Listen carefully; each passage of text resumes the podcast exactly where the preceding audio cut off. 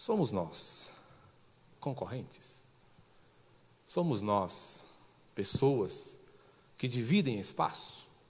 Temos observado, meus irmãos, como eu já disse, uma acentuada crise, onde pais e filhos desenvolvem um verdadeiro cabo de guerra, onde não se sabe, não é, em determinada altura da caminhada, quem manda ali. Quem é que coordena, quem é que estabelece é, a direção da casa. Mas a palavra do Senhor chama a nossa atenção, e aqui o puxão de orelha, ele é abrangente. Na verdade, Efésios vem tratando de coisas muito especiais quando se fala de famílias. Paulo é, vai orientar o casamento, vai orientar a filiação e vai orientar também a nossa convivência com aqueles que exercem autoridade sobre nós, que na palavra ele chama de servos e senhores, e hoje nós poderíamos muito bem é, relacionar com as relações profissionais, né? entre patrões, empregados, entre chefes e liderados, enfim.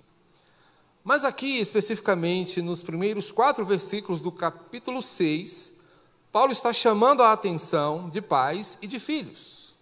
E ele começa pelos filhos quando diz: Filhos, obedecei a vossos pais no Senhor, pois isto é justo.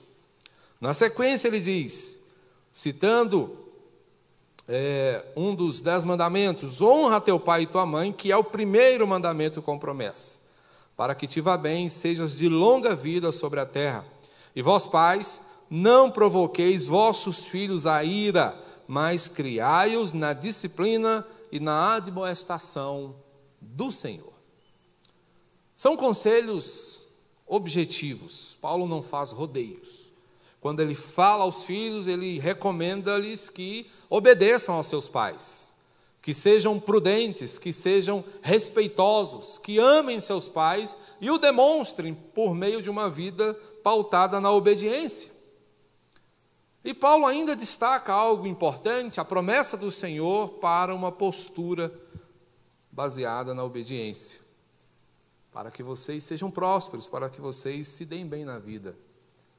Mas no finalzinho ele também reserva um tempo para falar ao coração dos pais e recomenda que estes não sejam provocadores dos seus filhos. É bem interessante, irmãos, a perspectiva que Paulo aborda aqui. Porque quando a gente fica a pensar sobre quem manda nessa relação, nós estamos diante de um constante aprendizado. Um comentarista bíblico chamado Norman Corwin diz certa vez que uma criança faz da casa um curso de educação liberal para si e para seus pais. Duas crianças fazem da casa uma escola particular. Três ou mais crianças transformam a casa num campus.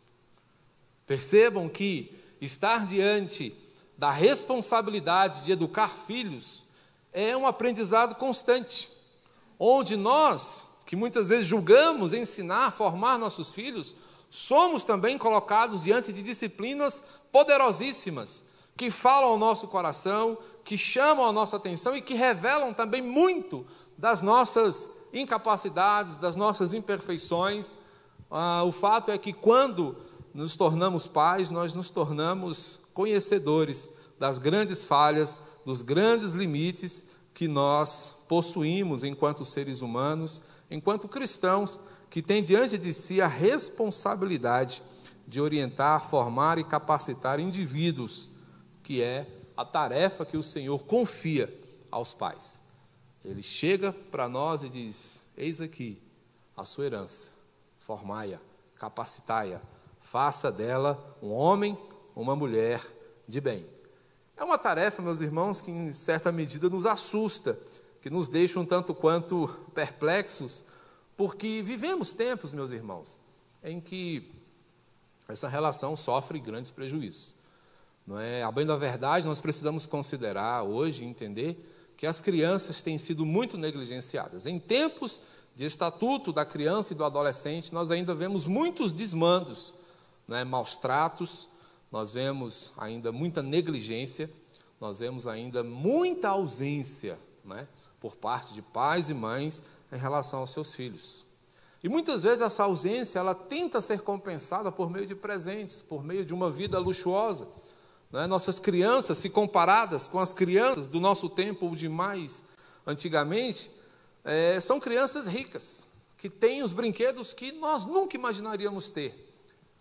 Mas, não obstante tudo isso, são crianças pobres, são crianças carentes, porque não conhecem seus pais, não passam tempo de qualidade com eles e sofrem assim uma distância muito grande do ideal do Senhor para a vida em família. Então estamos diante de uma realidade de desconsideração da criança. E quando Paulo chama a nossa atenção né, para essa relação entre pais e filhos, uma das coisas que ele destaca é a consideração veraz em relação aos nossos filhos. Porque temos visto crianças sendo objetificadas, crianças sendo desejadas, mas tão logo elas sejam é, concebidas, elas passam a ser apenas mais alguém, apenas mais um, e não recebe a devida atenção em muitos casos. Obviamente que há exceções, a gente percebe pais e mães que são muito presentes na vida dos filhos, mas a, o fato é que a gente vê hoje é um tratamento um tanto quanto inadequado no que diz respeito à palavra de Deus acerca das nossas crianças, um descompromisso. Não é? Tem crescido muito o número de crianças que crescem sem a presença do pai ou da mãe. E, nesse caso, os homens têm sido ainda mais negligentes, porque é muito comum hoje que mães acumulem as funções tanto de mãe quanto de pai na criação dos seus filhos. Não obstante essas mulheres se desdobrem, não obstante essas mulheres tentem ser o melhor para os seus filhos, a falta do homem dentro do ideal familiar que o Senhor concebe é notória. Então, há um grande prejuízo, há um grande problema, e a gente percebe isso muitas vezes na desorientação social que nós verificamos. Não é, não é preciso ser um sociólogo, não é preciso ser um especialista para percebermos é, o prejuízo que as disfunções familiares causam na sociedade. Né? E ainda vivemos um tempo em que a desobediência é generalizada.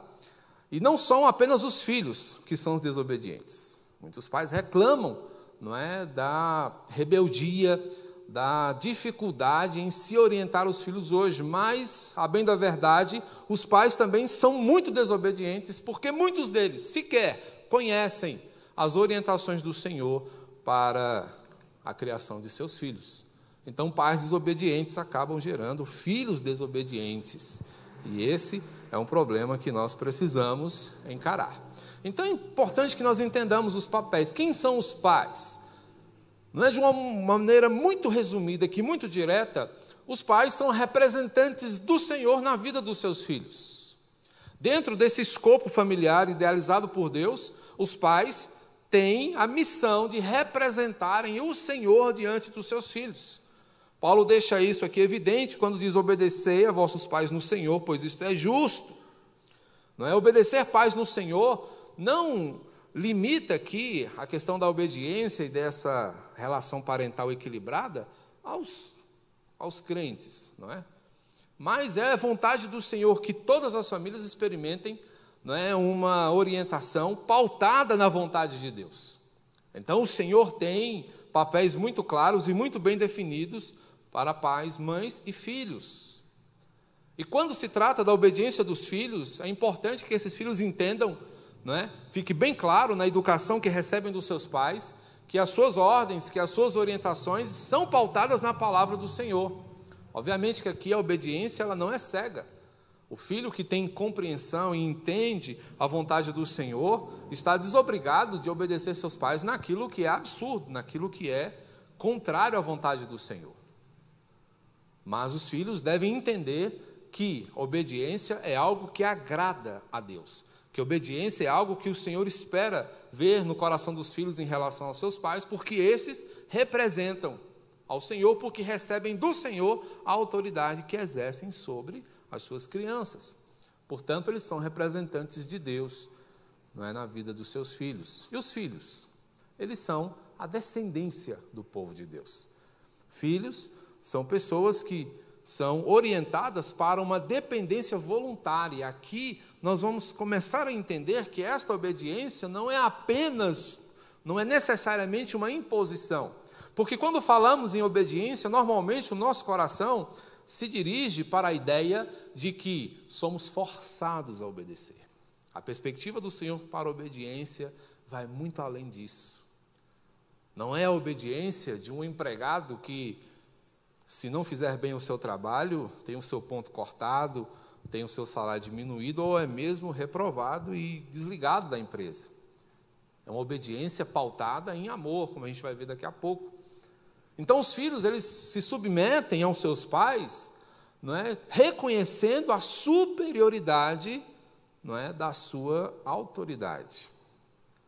São pessoas que foram colocadas na vida deles para abençoá-los, para conduzi-los, para corrigi-los, não é? Achei muito interessante aqui o toque que o Samuel deu na abertura do nosso culto, quando ele falava né, dessa perspectiva de autoridade que nós exercemos nas diversas áreas da nossa vida, seja dentro da perspectiva eclesiástica, familiar ou mesmo social, nós lidamos não é, constantemente com a autoridade. E como nós nos relacionamos com a autoridade diz muito acerca da nossa fé e do quanto nós né, buscamos agradar o Senhor. Sendo assim, filhos são chamados à obediência. É? São chamados a reconhecer a autoridade. E quando a palavra de Deus diz que isto, ou seja, a obediência é algo justo, o que Paulo quer dizer para nós é que a obediência é a coisa certa a se fazer. Que não há outra coisa que o Senhor espera dos filhos, a não ser que eles obedeçam, que eles confiem, que eles reconheçam que os seus pais sabem o que é melhor para eles. Porque isto agrada ao Senhor. E Jesus foi um exemplo de filho maravilhoso. Jesus era extremamente obediente ao Pai. Né? Dos filhos de Deus, Jesus foi o único filho obediente em tudo. Olha só o que Jesus nos diz aqui no, texto do Evangelho de João, capítulo 5, verso 19. Ele diz: Então lhes falou Jesus: Em verdade, em verdade vos digo, que o filho nada pode fazer de si mesmo senão somente aquilo que vir fazer o Pai. Então Jesus ele se pautava no exemplo do próprio Deus, ou seja, ele seguia as orientações, ele era obediente porque tudo o que este fizer, ou seja, o Pai, o Filho também, semelhantemente o faz. Aqui nós vemos no nosso Senhor, no nosso Salvador, um exemplo de como um filho deve se relacionar com o Pai. Então, Jesus, o Rei dos Reis, o Senhor dos Senhores, é um filho obediente. Ele, portanto, é o nosso exemplo. Ele, portanto, veio para nos ensinar sobre uma humanidade perfeita, e a humanidade perfeita não poderia prescindir da obediência paternal. Ele segue e obedece ao Senhor em todas as coisas. Sendo assim, nós não estamos pensando em qualquer tipo de obediência, mas estamos pensando na melhor obediência. Vivemos tempos difíceis, Paulo destaca isso quando escreve a Timóteo, uma segunda carta, e lá no capítulo 3, versos 1 e 2, ele diz: Nos últimos dias sobrevirão tempos difíceis, pois os homens serão egoístas, avarentos, jactanciosos, arrogantes, blasfemadores, desobedientes aos pais. A lista é grande, ela segue, tem mais coisas que marcam o nosso tempo, mas entre elas está a desobediência aos pais. Vivemos tempos de pessoas desobedientes que desobedecem autoridades, que desobedecem normas, que desobedecem leis, mas que desobedecem a primeira regra que se estabelece diante deles, que é na convivência com os pais. Então, o que nós percebemos é que pessoas que desobedecem em casa vão desobedecer nas outras esferas. Vão desobedecer na sociedade, vão desobedecer na escola, vão desobedecer no trabalho, serão pessoas pouco confiáveis esses são os nossos tempos. E muitas das dificuldades que nós experimentamos hoje em termos de sociedade começam dentro das nossas casas. E aqui nós temos o básico, gente, em termos de adoração. O básico da adoração não significa uma adoração fraca, pequena ou desprovida de detalhes que a enriqueçam. Mas estamos pensando em uma adoração que, se, que seja o fundamento de tudo o que nós entendamos e pratiquemos em termos de adoração a Deus. Então, o básico da adoração é a obediência dentro das nossas casas. Então, olha só que interessante. Wayne Barber diz: ele fala que se você quer agradar a Deus, não comece na igreja, comece em casa. É muito fácil, não é? A gente ser bem crente, bem certinho na igreja. Mas o que ele diz é o seguinte: o básico começa do básico. É? Então a gente precisa começar do início. Minha mãe tinha um ditado que eu acho fantástico. Ela diz: o costume de casa vai à praça. Então o que você é em casa, você será na rua. Se você não obedece, se você não respeita dentro de casa, você não vai exercer respeito na rua por ninguém, por nada. Então é importante que entendamos isso, é coisa básica, que sejamos obedientes em tudo. Por isso, Paulo frisa: Filhos, obedecei a vosso pai, a vossos pais, em tudo. Aqui ele está falando de Colossenses. Colossenses é uma carta paralela a Efésios. Elas se explicam. E muitas das coisas que nós vemos escritas em Efésios, Paulo trata em Colossenses. E mais uma vez, Paulo trata em Colossenses essa questão né, da relação parental. E ele vai falar: Filhos, obedeçam seus pais em tudo. Certo? E isso é grato diante de Deus. É uma maneira de agradecermos ao Senhor pela sua bondade, pelo que ele faz por nós, por tudo que ele representa na nossa vida. Então é lá dentro das nossas casas. Portanto, quando o Senhor nos recomenda obediência aos nossos pais, Ele está pensando em algo que seja feito com excelência. Né? É obediência e honra. A ideia da honra aqui não é dar à obediência um brilho mais intenso. Porque honra, irmãos, é reconhecer a importância. Honra é tratar a pessoa com a dignidade que a sua posição merece. Esta é a significação de honra. E é assim que o Senhor espera que nós obedeçamos nossos pais. Logo, nós poderíamos pensar em pelo menos três né, perspectivas ou tipos de obediência. Você pode obedecer por medo. Não é? Quando a mãe chega e diz: Menino, passa aqui. Você sabe que se você não for, não é? o couro come. Pelo menos era assim comigo, não sei hoje. A obediência por medo, medo de perder alguma coisa, medo de retaliar, né? hoje medo de ficar sem celular, medo de não jogar videogame, medo de não poder sair. Né? Então você obedece por medo para não perder uma vantagem.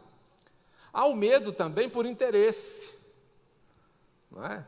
Eu, quando estava aprendendo a dirigir, gostava de lavar o carro do meu pai, esperando que ele, por gratidão, me deixasse dar uma volta. Olha só que beleza, 14 anos, sem carteira, querendo andar de carro pela cidade. Mas eu deixava o carro brilhando, obediência por interesse. Agradava meu pai ver o carro limpo, mas ele sabia no fundo que havia um interesse por trás. Não é? Mas há a obediência, que é a obediência que Paulo recomenda aqui, e consequentemente o Senhor, que é a obediência por amor. É a obediência pela compreensão de quem é a pessoa que se, a que se obedece. Do porquê nós estamos lidando e cumprindo as ordens que alguém tão importante, tão grande para nós, nos deu. É essa obediência. Então o Senhor espera em nós, né, nos filhos, uma atitude que seja obediente. E esta obediência, esta obediência recebe uma recompensa do Senhor. E o que é interessante, a gente muitas vezes entende errado, não é? O mandamento, quando ele diz que é o primeiro mandamento com promessa. Né? Eu costumo até brincar com filhos desobedientes, perguntando-lhes se eles querem morrer cedo quando desobedecem seus pais. É? Mas a ideia não é de que quem honre seu pai vai viver 200 anos. A ideia aqui é de que haverá plenitude na vida. Essa é a promessa do Senhor para filhos que honram seus pais. Terão uma vida plena, terão uma vida marcada pela presença do Espírito Santo. Aliás, é isso que Paulo está recomendando ao lar cristão aqui, que seja um lar cheio de Deus, seja um lar marcado pela presença do Espírito Santo, seja um lar onde homem e mulher, marido e mulher, sejam guiados pelo Espírito Santo, onde esses dois conduzam seus filhos sob a dependência do Espírito Santo, onde filhos obedeçam seus pais, orientados pelo Espírito Santo. E famílias assim vão longe.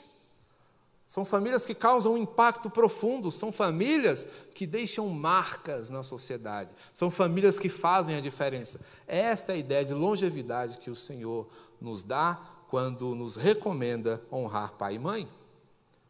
Ele está prometendo aqui que sustentaria a nossa casa, que daria ao nosso lar funcionalidade, que faria com que o nosso lar seguisse preservado. Em tempos de grande prejuízo familiar, o que o Senhor está garantindo para nós é que, se pautarmos a nossa vida familiar em termos de obediência e submissão, Ele sustentaria a nossa casa. Esta é a promessa que temos diante de nós. Portanto, nós precisamos cuidar para que isso seja uma realidade. Orientar nossos filhos sobre a importância da obediência, ensiná-los a ser obediente. E a obediência dos nossos filhos passa muito também pelas nossas posturas enquanto pais. Sendo assim, há uma palavra para os pais também. Portanto, prestemos atenção. Somos pais. E a palavra do Senhor diz: E vós, ou vocês, pais, não provoquem vossos filhos. Não causem neles ira, mas criem-nos na disciplina e na admoestação do Senhor. Paulo encerra esse parágrafo aqui sobre relação parental, orientando os pais. E aqui a gente pode, obviamente, abordar isso dentro da perspectiva paterna, né? homem, mulher, mãe, pai, mas Paulo está dando uma cutucadinha extra nos homens. Primeiro, ele vai falar aos homens, recomendando-lhes amor por sua mulher. Amor sacrificial, amor que entrega. E dentro da sua perspectiva, ele vai abordar algo interessante. Um homem cheio de Deus, um homem marcado pelo Espírito Santo, é um homem a que qualquer mulher se submete. É um homem a que os filhos não têm dificuldade de obedecer. Porque difícil coisa é uma mulher se reconhecer submissa de um tirano. Difícil coisa é uma mulher se reconhecer submissa a um homem que não a respeita, a um homem que não a ama, a um homem que não está disposto a se sacrificar e a se entregar por ela como Cristo fez. É simples. Então, muitos homens exigem de suas esposas submissão, mas continuam, querem seguir a sua vida sendo insensíveis, sendo déspotas dentro de casa, sendo muitas vezes negligentes.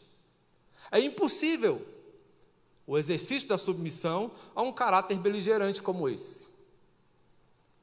Mas quando o amor, né, se evidencia no caráter de um homem cheio do Espírito Santo, a mulher não tem nenhuma dificuldade de confiar nesse indivíduo. A mulher não tem dificuldade de dizer: não, meu marido é um homem de verdade, ele me protege, ele de fato é o homem dessa casa.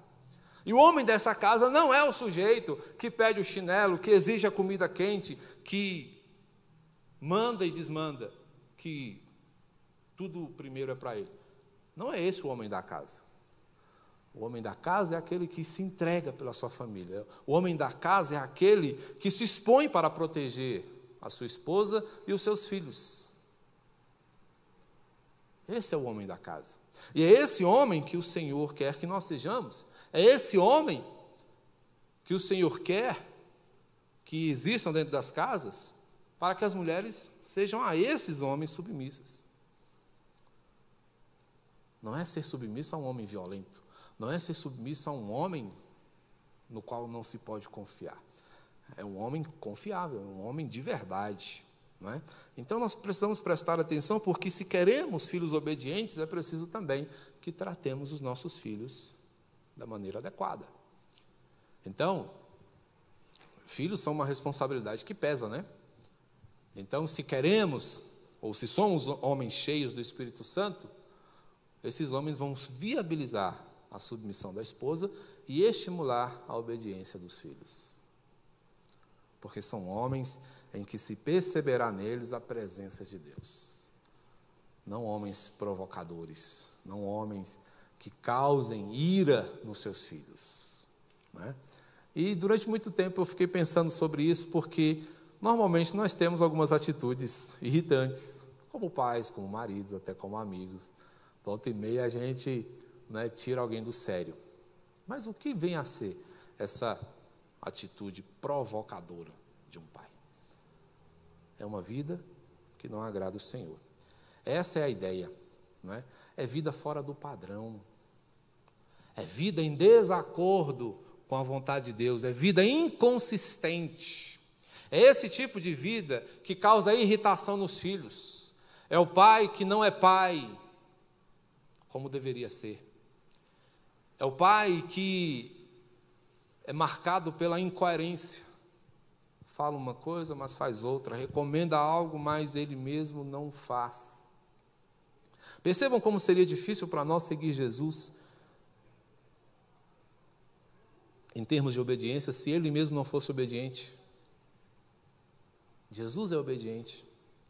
O que chama-nos a atenção em Jesus é que ele foi o exemplo de tudo o que nós devemos ser.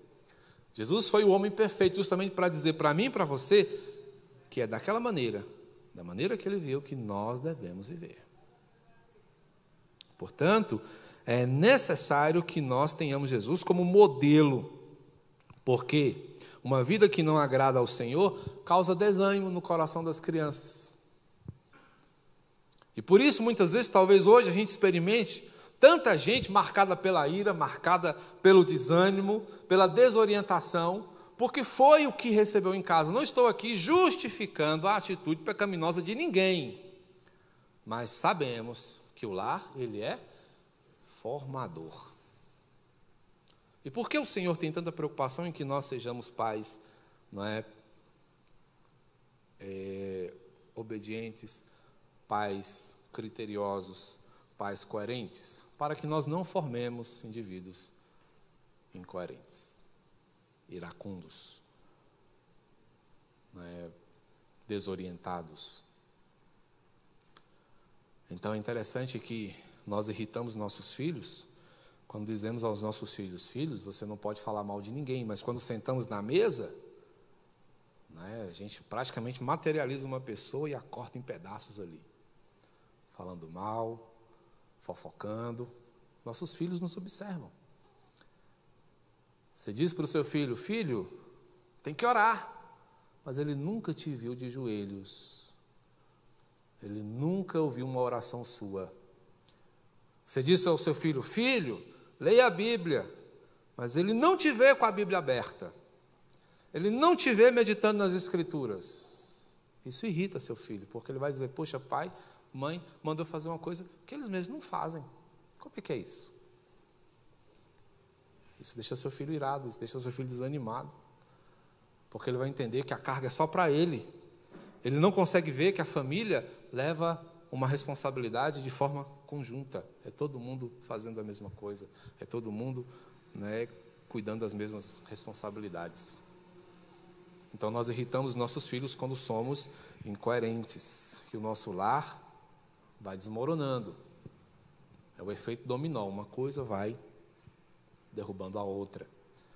Então o que a gente precisa fazer é livrar-se do velho homem. Se somos pessoas cheias do Espírito, se reconhecemos a ação do Senhor sobre as nossas vidas, o que precisamos fazer é isso que Paulo vai nos recomendar aí um pouquinho antes, no capítulo 4, quando ele diz, no sentido de que, quanto ao trato passado, vos despojeis. O que é despojar? É tirar, é se despir, é se livrar do velho homem, que se corrompe segundo as suas concupiscências, as concupiscências do engano, e vos renoveis no espírito do vosso entendimento. Então, a perspectiva é de uma novidade de vida. Né? Então, o nosso lar desmorona, ele pode cair cada vez que nós damos lugar né, a esse velho homem, que na verdade vai ser uma oportunidade de ouro né, para o diabo. Verso 27 do capítulo 4 de Efésios, ele fala: Não deis lugar ao diabo. Não deixe o diabo aproveitar as brechas que existem ou que possam existir no caráter para que ele cirande na sua vida e corrompa seu lar. Né? Então, uma vida nova e, consequentemente, um lar saudável se baseia em relacionamentos saudáveis. E relacionamentos saudáveis são orientados pelo Espírito, são livres da incoerência, que causam feridas nos filhos e rachaduras no matrimônio. Que o Senhor nos livre né, de lares quebrados, que Ele nos ajude a construir uma vida saudável ao lado das pessoas que nós amamos, pela coerência de nossas palavras e atitudes, pela prática da vontade do Senhor, pela obediência aos seus estatutos, para que nossos filhos sejam a continuidade dessa obediência. É? Então, um homem que não faz o que deveria fazer provoca a ira de seus filhos, provoca o prejuízo no seu lar. Só para constar, há um livro muito bom, que eu até recomendei no nosso boletim, O Marido Federal. Um livro para cabra macho, tem que ser macho para ler aquilo ali. Eu estou lendo devagar porque dói demais. Mas ele diz algo seguinte: a responsabilidade do homem dentro de uma casa é tão grande que tudo que dá errado ali é culpa dele. E ele não está errado. Douglas Wilson diz isso. Porque o Senhor deu a nós, homens, essa responsabilidade de conduzir nossa casa, de orientar nossas famílias, de fortalecer a nossa caminhada doméstica. Então nós precisamos considerar com grande responsabilidade essa missão que o Senhor colocou nas nossas mãos. Buscar em oração, em dependência, em estudo da palavra, em vida piedosa, um lar fortalecido pela graça do Senhor. Amém, irmãos? Que Ele nos ajude e tenha muita misericórdia de cada um de nós, porque somos nós, família. Não somos concorrentes, nós nos ajudamos, nós caminhamos e trabalhamos juntos. Amém? Vamos orar? Coloque-se de pé. Quero orar por sua família por nossas famílias, pedir ao Senhor que derrame sobre nós a sua misericórdia. Deus bendito, santo e amado, nós te louvamos, te agradecemos, ó Deus, por tua misericórdia, por tua palavra que chama a nossa atenção, meu Deus, e nos faz apercebidos da grandeza, meu Deus, que é o projeto familiar.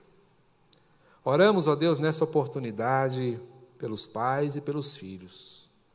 Que haja paz, ó Deus, e harmonia nestas relações. Que o Senhor, meu Pai, ajude os teus servos, aqui homens e mulheres, a serem dispenseiros do amor do Senhor na vida de sua descendência. Capacita-os, ó Deus, para tanto. Tira dos seus corações, ó Deus, todo medo que porventura haja e dá-lhes, ó Deus, a intrepidez necessária para fazerem a diferença na vida dos seus filhos. Oramos, ó Deus, pelos filhos, para que eles reconheçam, meu Deus, a beleza, a grandeza numa vida obediente, que agrada ao Senhor, que honre os seus pais. Ó Deus, nós oramos para que os lares do teu povo sejam lares belos, enfeitados, ó Deus, pela dependência do nosso Senhor Jesus Cristo. Habita conosco e que o teu Espírito, ó Deus, planifique profundamente cada lar, cada casamento, cada filho, cada filha, em nome de Jesus. E que a graça de nosso Senhor, o Salvador Jesus Cristo, o amor do Senhor, o nosso Deus, Pai Criador de todas as coisas, e o consolo, orientador e planificador do Espírito Santo seja com nossas casas, para que, Senhor, sejamos de longa vida sobre essa terra, influenciando e abençoando os lugares por onde passarmos, para que o teu nome seja conhecido e as pessoas, ó Deus, possam então reconhecer que a salvação vem somente de ti. E naquele dia, quando vieres, ó Deus, buscar a tua igreja, muitos te acompanhem para contigo reinar por todo sempre e pelos séculos dos séculos. Amém.